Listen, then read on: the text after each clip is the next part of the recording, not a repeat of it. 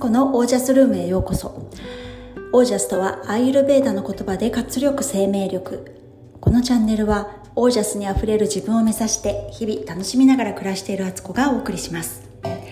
皆さんこんばんは、えー、今日は12月18日土曜日、えー、今夜の10時54分です。ギャー。っていうことでまた連日のギャーが出ました。今日はまあちょっとねいろいろ忙しくてあのー、撮るのがこの時間になっておりますが、えー、元気です。えー、っとですねあのー、今日ねいっぱいズームをねいろんなところでズームやってたのでもう喋りっぱなしであの喉がいい感じに滑っております。結構ねある程度発生すると喋りってあの喉が滑らかになるというか発生しやすくなりますよね。そんな感じです。えっ、と今日のテーマですけれども、えー、リアクションは大きいほどいいこれからの時代になるんじゃないかっていうことをどういうどういうテーマって感じですけどそれについて話したいと思います。今日ですねあの前々から子供たちがねお寿司を食べに行きたいと言っていてお昼にあの銚子丸というね、まあ、関東圏だけですかねこのお店あるの。チェーン店ですけど回転寿司です。あの回るお寿司って回らないお寿司に5人家族では行けないっていう 感じなので回るお寿司にね行ったんです。で銚子丸に行ったのはすごい久しぶりで今までテイクアウトはね何回か頼んでたんですけどあの店舗に行ったのは本当に1年半以上ぶりだと思うんですよね。コロナになってからは行ってないからめちゃくちゃ久しぶりに行ってきました。そしたらお店の中が変わっていて内装がねあの新しくリフォームされててコロナ仕様になってたんですよ。で最初はねあのボックス席がいっぱいあってカウンター席がねすごく少なくなっててあのボックス席だらけだったんですけどさらにあのお寿司は回ってませんでした。もう回転寿司っていうんじゃなくて一応ベルトコンベヤーあるんですけどそれはなんか一直線に進むベルトコンベヤーになってて、えオーダーも全て、えーと、テーブルに備え付けられているタッチパネルのものにこう自分たちでオーダーしてでそれが作られるとベルトコンベヤーで高速なんですよそれが。ビューっていう感じで運ばれてきてあの自分たちの前に止まるって。これ多分はま寿司とかねそういうとこはもう前からそういうの導入してたと思うんですけど銚子丸のいいところって本当にお寿司屋さんおおすすおすす屋さんみたいな。お寿司屋さんに近いというかあの回らないお寿司屋さんに近かったというか板さんがちゃんといて目の前のその板さんに注文をお願いしてでその場で握ってもらえるものはすぐそこで握ってもらって出してもらうみたいなスタイルだったんですけどさすがにねやっぱこの時代で勝ち残っていくためにはってことであの全部ねなるべく人との接触をなくすようなオーダースタイルに変わっていてお店の中もそうやって改装されてたという状態でした。で今までだとあの板さんたちが時々なんか決まった時間になるとかなんかそれから新しいネタをさばいておろす時とかはこれからこれをさばきますみたいなわーいみたいなあのそれでホールスタッフの人たちも一緒になって盛り上げて店全体でなんかこうわーいみたいな感じになってでオーダーこれオーダーしたい人みたいな感じでねその場でオーダー取るみたいなそういうスタイルだったのがまあそれはできないのでえっ、ー、とネタを持ってさばいたばかりのネタを持ってホールスタッフの人が各テーブルにちょっと回ってこれをこれからあのちょうどね美味しくこう美味しいところをさばいたのでどうですか？みたいな感じで持ってきてくれて頼む人はそこで頼むみたいな感じになってたりとかしてたんですよね。なんかもうすごい様変わりしてる様子にちょっとびっくりしたというか今後ね飲食業って本当なるべく人との接触をなくすようなスタイルに変わっていくんだろうなと思ったしそれはあのコロナの影響でね、まあ、そういうふうに接触を控える感染予防のためっていうこともあるでしょうけどこれが定着していくと結局あ人件費相当削減できるんだろうなと思ってお店も一度システムを導入すればその導入する時は痛いかもしれないけれども長い目で見たらそれはお店にとって利益が上がっていくようなことになると思うからあの状況的にねさせられた変更だったけれどもまあこれからの先ってこういう風になっていくのかなっていうのをちょっと垣間見た気がしました。でですね、えっと、それを見て感じたのがあの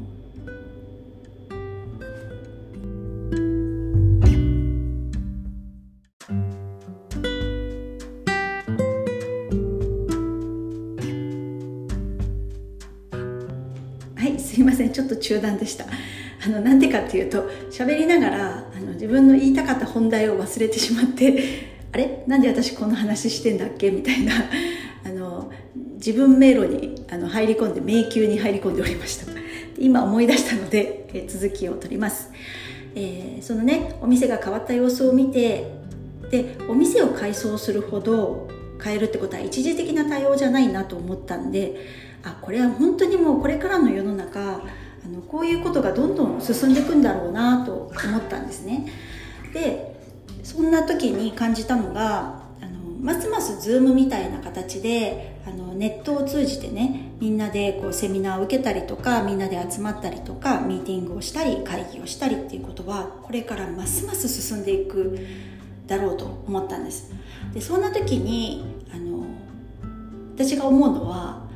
リアクションが大きい方が絶対いいっていうことなんですよ。これはあの Zoom などしていて思うんですけれども Zoom って基本的にみんなこう画面を見ていて一応そのそこにカメラがパソコンについてるからみんなそこそういう自分の顔がねずっと常時映ってる状態だけど人の話を聞いてたりとか考えたりしてるとその顔も映ってんですよねずっと。で喋って誰かが喋ってる時だとするとその喋ってる人っていうのはそのみんなの反応がやっぱり欲しいというかあのそこでリアクションとしてね、まあ、笑ってもらえたりとかねそのスマイルが見れるとなんかこう励みになったりとかこれで大きくうなずいてくれたりとか何かこう聞いてる相手側の聞いてても何か反応あるとすごく場としても盛り上がるんですよね。で話してる人もすごく話しやすくなるし。っていうことがあるのでリアクション絶対した方がいいなって、まあ、常日頃私は思っているんです。から自分が参加する側の時もなるべくこういいなと思ったこととかうんうんってうなずいたりちゃんと聞いてますよっていうサインはなるべく出すようにしているしあのそう自分がねやっぱ主催してたりするとよりみんなの反応ってめちゃくちゃ気になるわけですよ。まあでも話に夢中になるとねもうそこも見えなくなったりはする見えてないみたいなねもう自分の話に没頭するみたいなこともありますけど基本的にはやっぱり人の反応って欲しくてこれがリアルにリアルな場であるとその空気感とかって肌で感じられるからあの別に対してこうリアクションなくてもあちゃんとこの人聞いてくれてるなとかなんか全体像としてこう伝わってくるんですけど画面越しになるとそれってすごく伝わりにくいんですよね。で本人は自分としてはすごい話を聞いてるつもりでもこうじーっと黙ってこうどこか一点見つめてる姿とか下うつむいてたりすると本当にその目線の先に何があるかってカメラ上では見えなくなっちゃうので相手にねあもしかしてつまらなくて聞くのをやめちゃったかなとかなんかそういうふうな不安を不安をを呼び起こしてしまうみたいなとこあるなと思うのでリアクションって大きい方がいいリアクションした方がいいしさらに大きい方がいいんですよ。なぜなら画面越しだと意外と自分では笑ってるつもりでも結構ねしっかり口角上げて笑わないとそれ笑ってる顔に見えなかったりするんですよね。意外と、ま、真顔でこう聞かれてるような感じがしたりこううなずくのもなんか軽くうなずくっていうのはリアルで当てたらその軽いうなずきも見えるんですけどなんか空気が揺れる感じで分かるみたいなとこってあると思うんですけど画面越しだとしっかりこう頭を上下にね動かさないと意外とこううなずいてる感じも、ね、伝わらなかったりとかしてそういうのがあるなと思ったんですよ。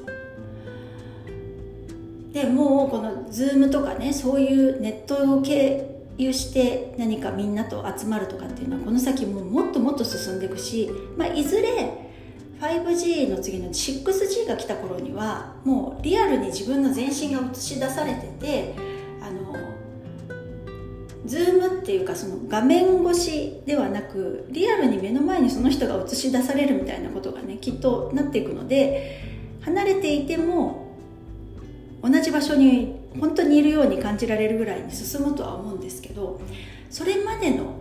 それまでの間はこういうね二次元の相手を見るみたいなことはずっと続いていくと思うのでやっぱりねリアクション大きい方がね絶対に得だと思います。それはあの自分としてもねそこの場に参加してる感覚がすごく大きくなるしその反応するってことでそれはただね黙ってじーっとね音だけ聞いてるような感じでこう画面そういう自分が映りながら話すのとあ聞いてるのとあの結構こう画面をちゃんと見て喋ってる人を見ながらねこう反応するっていうのはやっぱり全然相手に見る方の側としても全然、伝わり方違うと思うんですよね。でそうやってすごくあの反応のある人っていうのは喋り手としてもめっちゃ親近感を持つというか嬉しいんですよ単純に。なので今一度こう Zoom とかね何かネット上でそういうミーティングなどする方はその時にぜひね自分の反応をよくよく感じながら見てほしいと思いますで目もね意外と笑ってないんですよ。笑ってるつもりでもね結構ね体顔の筋肉を動かさないと目目が笑ってるように見えなかったりとか。だからね顔の筋トレ大事なんじゃないかな。これから流行るんじゃないかなってちょっと思ったりしました。やっぱ表情もああやって画面でずっと撮られてるっていうのは今まで私たちってそんなことを日常にほぼなかったんですよね。なんかこう家族でビデオを撮ったりしててもその人だけをずっと撮るっていうのはまずなくて横顔だったり後ろの方で笑ってるとかもっと動きがある感じのものしか撮られたことはないと思うんですけどああやって真正面から自分を映し出されてそれも長時間みたいな。で笑ってるのか笑ってないのか怒ってるのか悲しんでるのかそういうこともあのしっかり表情で表さないと言葉で言っててもあんまり伝わってないんですよね。だからこれからはね顔筋トレやろうっていうとこに着地しました今日は。どういう着地点っていう感じですけど。でもなんかこうやって私たちって新しいことにあの自分なりに何かこう方向を見つけてフィットしていくように少しの努力をしていかないと少しずつね努力していかないと結構ね時代に置いてかれるんじゃないかなと思った次第でした。それは銚子丸というお寿司屋さんに行ってここまで考えが発展したっていうね。どういう発展の仕方なんでしょうかこれは。でも本当に私も常日頃思ってることでだから笑おうとしても顔の筋肉がちゃんとないと笑えないしさらにはその前提として顔の緊張とかあると筋肉ちゃんと動いてくれないので顔マッサージですよ。これ昨日の話昨日でしたっけ？ほうれい線の話したの。いやあれ？昨日昨日ですよね。昨日の冒頭で言ったんでしたよね。あ違う。フィーカタイムで言ったんだ。2個前かな。本当にあの顔マッサージ太白ごま油でマッサージするのめっちゃおすすめなのでお風呂に入ってる時にちょっとねそれを習慣化してもらうみたいな。で毎日1回どこかで口の筋トレですよね。下回し運動してから口をいいういいうってやる。ぜひぜひともにあのこの先どんどんこの時代に時代の流れに乗っていきたい人は顔筋トレと顔マッサージです。そういうお話。ということで今日はこんな感じで失礼いたします、えー、そう料理教室をね募集していますのでご興味ある方は是非公式 LINE ご登録ください。めっちゃリアルなあのお料理教室です。お料理教室です。ちゃんと言えてない。そう滑舌も大事って思いました。ネット上で喋る時にねきちんと「あえいうえおあお」ができてないとあのもそもそもそうって喋ってるとね全然やっぱりね言葉って通じてないのでもったいないので滑舌も大事です。はいということで、えっと、お料理教室やってますのでご興味ある方は公式 LINE 登録してお料理教室を教えてってあのメッセージください。よろしくお願いします。めっちゃ楽しいと思いますので、えー、はいということで今日もここまで聞いてくださりありがとうございます。えー、皆さんの暮らしが自ら光り輝きオージャスにあふれたものになりますように。オージャス顔筋トレ顔マッサージ滑舌。